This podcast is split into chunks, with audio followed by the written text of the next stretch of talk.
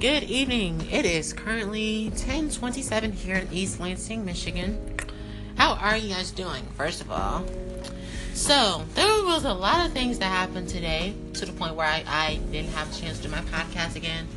Um, I'll probably go in depth with y'all on Tuesday, which is tomorrow. So, usually I said I wasn't to do it on Tuesdays, but usually, um, in this case, I'm to have to because of how Monday lies. Um, just just only be one time. Every other Monday, I will post something.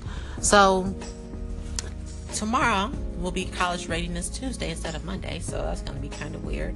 So we're going to be talking about time management and study habits, which a lot of freshmen on campus really lack of.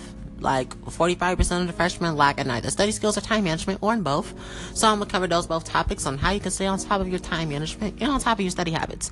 So that is for that's for tomorrow, which is college readiness. Then the special topic I'm going to be announcing today is is the trending news I've been covering since last week. Uh, the Las Vegas shooting. More details. Uh, more details on that coming tomorrow.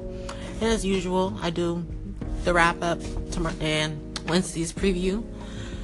Um, I'm gonna do that tomorrow as well. So sorry again I couldn't post today, but um, a lot of things happened today, so